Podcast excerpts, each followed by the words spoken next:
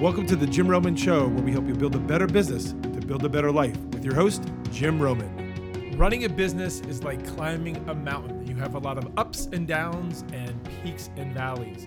And this episode is part two of It's Time to Get Off the Roller Coaster Ride. And this is a new series for the new year that we're talking about actual clients of ours over the years that we have helped and how we've helped them, the insider secrets to their success. I find a lot of times I learn better through case studies, through uh, real examples. And so I thought I'd start off this year sharing some of our client successes and how we've gone about it. Uh, to help you be more successful, whether you become a client of ours or not, take us up on our free discovery call or not.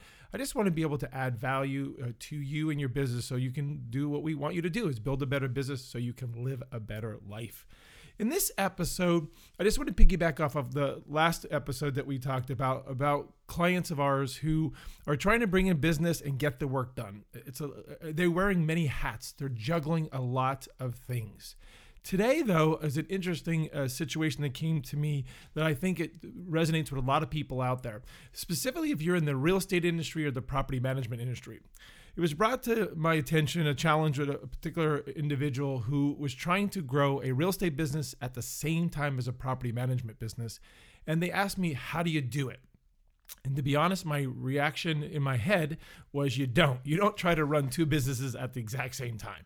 But I can't tell that to somebody uh, because then they'll there's not listen to me anymore. And I just start off by saying, well, that's an interesting question.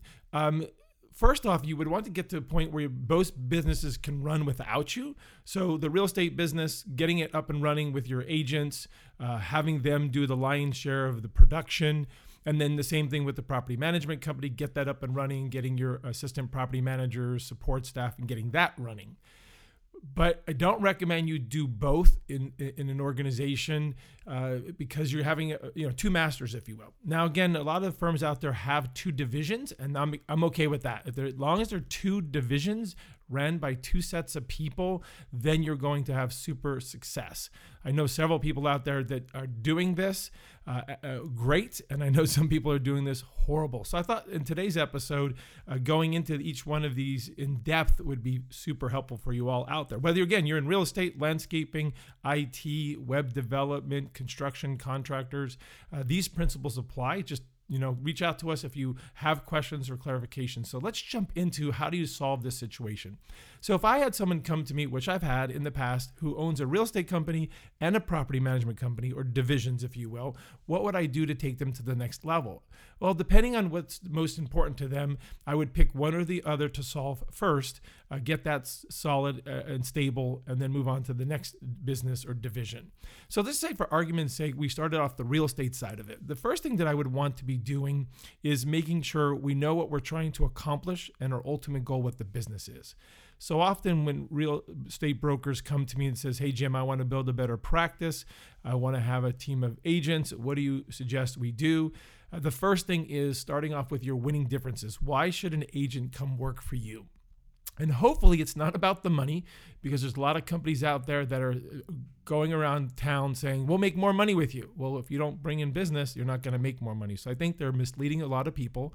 They're jumping ship and being um, let down. And that really uh, disheartens me. It hurts me. And if you're one of those people suffering because of that situation, please reach out to me at questions at askjimroman.com. Sign up for one of our complimentary discovery calls. I would love to help you uh, stop sinking that uh, from that uh, deep waters. So what I would do is first off figure out why should an agent come to work for you? And the number one answer for me is I'm going to help you make more money but not because of the commission, but because of the mission. In other words, I want people coming to me with the purpose and passion for the profession in real estate.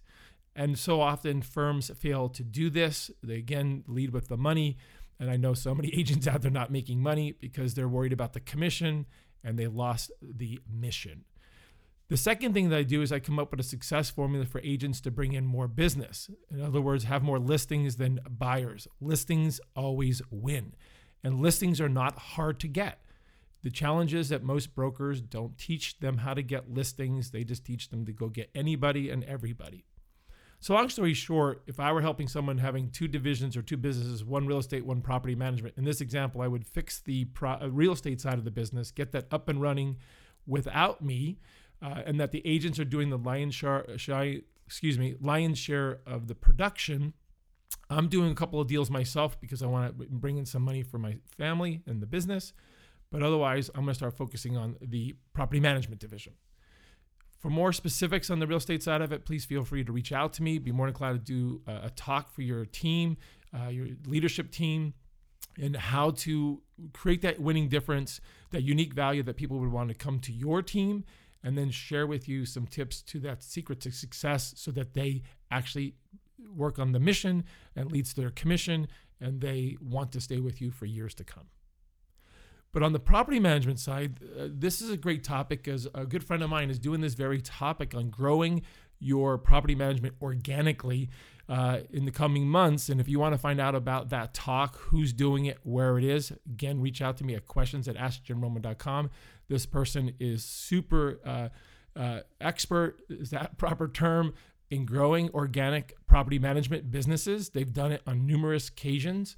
Uh, I know for a fact they bring on 100 doors and then they delegate it to one of their team members, bring on another 100 doors, give it to one of their team members.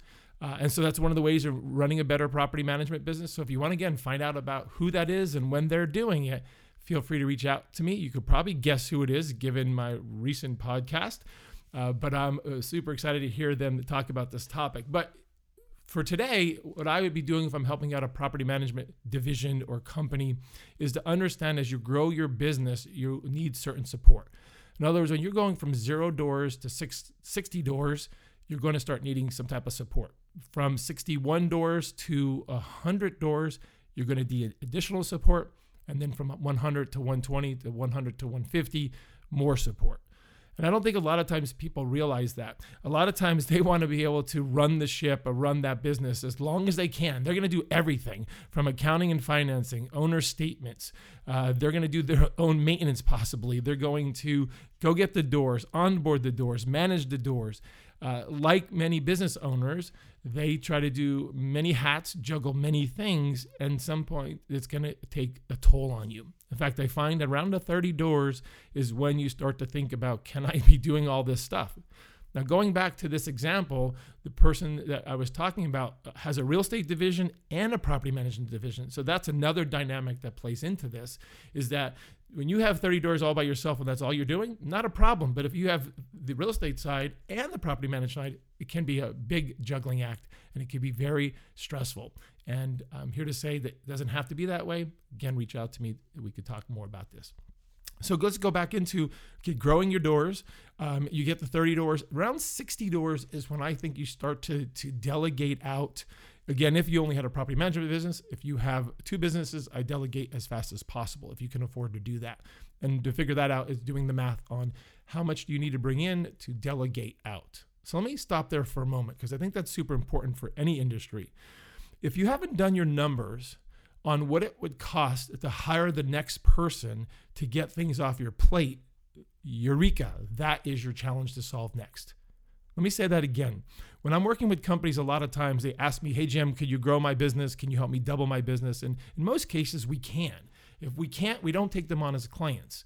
And so the first thing I want to know is what's the next revenue level they need to get to and what kind of support are they going to need? For example, we have a custom home builder client of ours. We were just literally talking about this yesterday. She says, I want to hire some people.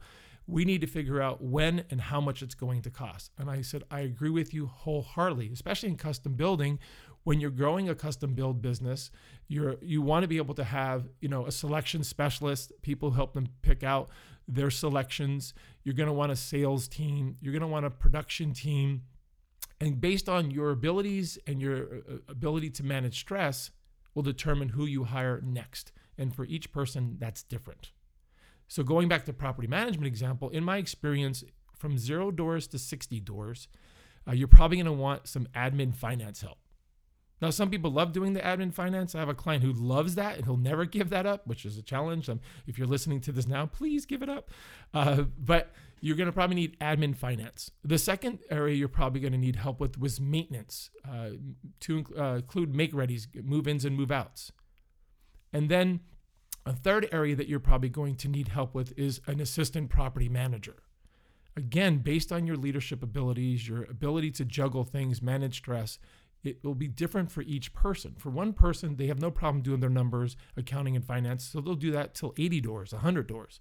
Where other people, their challenge is going to be managing the doors while managing other parts of their life and or businesses. And this is again where a coach or consultant comes in to help you to determine the priorities and to deal with the pressures that come with it. So, in looking at these examples, to include the previous episode. So please, if you haven't listened to that episode of one of our service industries who was struggling between bringing a business and getting the work done, he was the primary salesperson and the primary technical person. Uh, we talked in that episode on how he was able to juggle that to move on to build a successful business and a wonderful life. Is it comes down to number one, understanding how a business works. One of the ways of doing that is understanding the stages of business. And I've shared in many episodes the nine stages of business. If you haven't read our article on this, please go to ninestages.com. It's complimentary, download it. I think it's super important. I always joke when I talk about the nine stages, I thought there was only two stages broke and really broke, or busy and really busy. So check that out at ninestages.com. Uh, number two is understand how a business works on our university, uh, Business Owners University, you can check out the Micro to Millions tools. It's the five functions of a business, it's organizational charts. Uh, understanding how business works makes a big difference, and again, having a life beyond the business. So check that out. And then, last but not least, is the third thing we've been talking about in these two part series, which is getting things off your plate. Again, building a business, running a business is like climbing a mountain. You have a lot of ups and downs and peaks and valleys the sooner you can get things off your plate, having other people do it, the sooner you can start enjoying your business again. And the way to do that is doing the numbers to figure out who you're going to hire next, how much it's going to cost, and then bringing the business in to afford it all. And that's what we're really good with our clients is solving that exact challenge. What do you need to do to hire the next person? How much do you need to do it? And then ultimately helping our clients bring that business in to get to the next level. So Hopefully, this is helpful to you. This example, again, this works across industries. I've been using the real estate and property management industry because it just came across my desk. I've had that happen over the years. Again, if you want to find out about how to organically grow your property management business, I would love to share with you who's doing that, when they're doing it, because I think it would be super helpful. Uh, and, and if you're in any other industry that you feel that these principles would apply, but you want to know how to do it in your situation based on your uh, business skills, please reach out to me. We would love to help you. And again, let us know what future topics you want us to cover in future episodes. Thank you so much for listening today. For more information, visit my website at jimromanonline.com or follow me on Facebook and LinkedIn at jimromanonline.com. And you can email me at questions at askjimroman.com.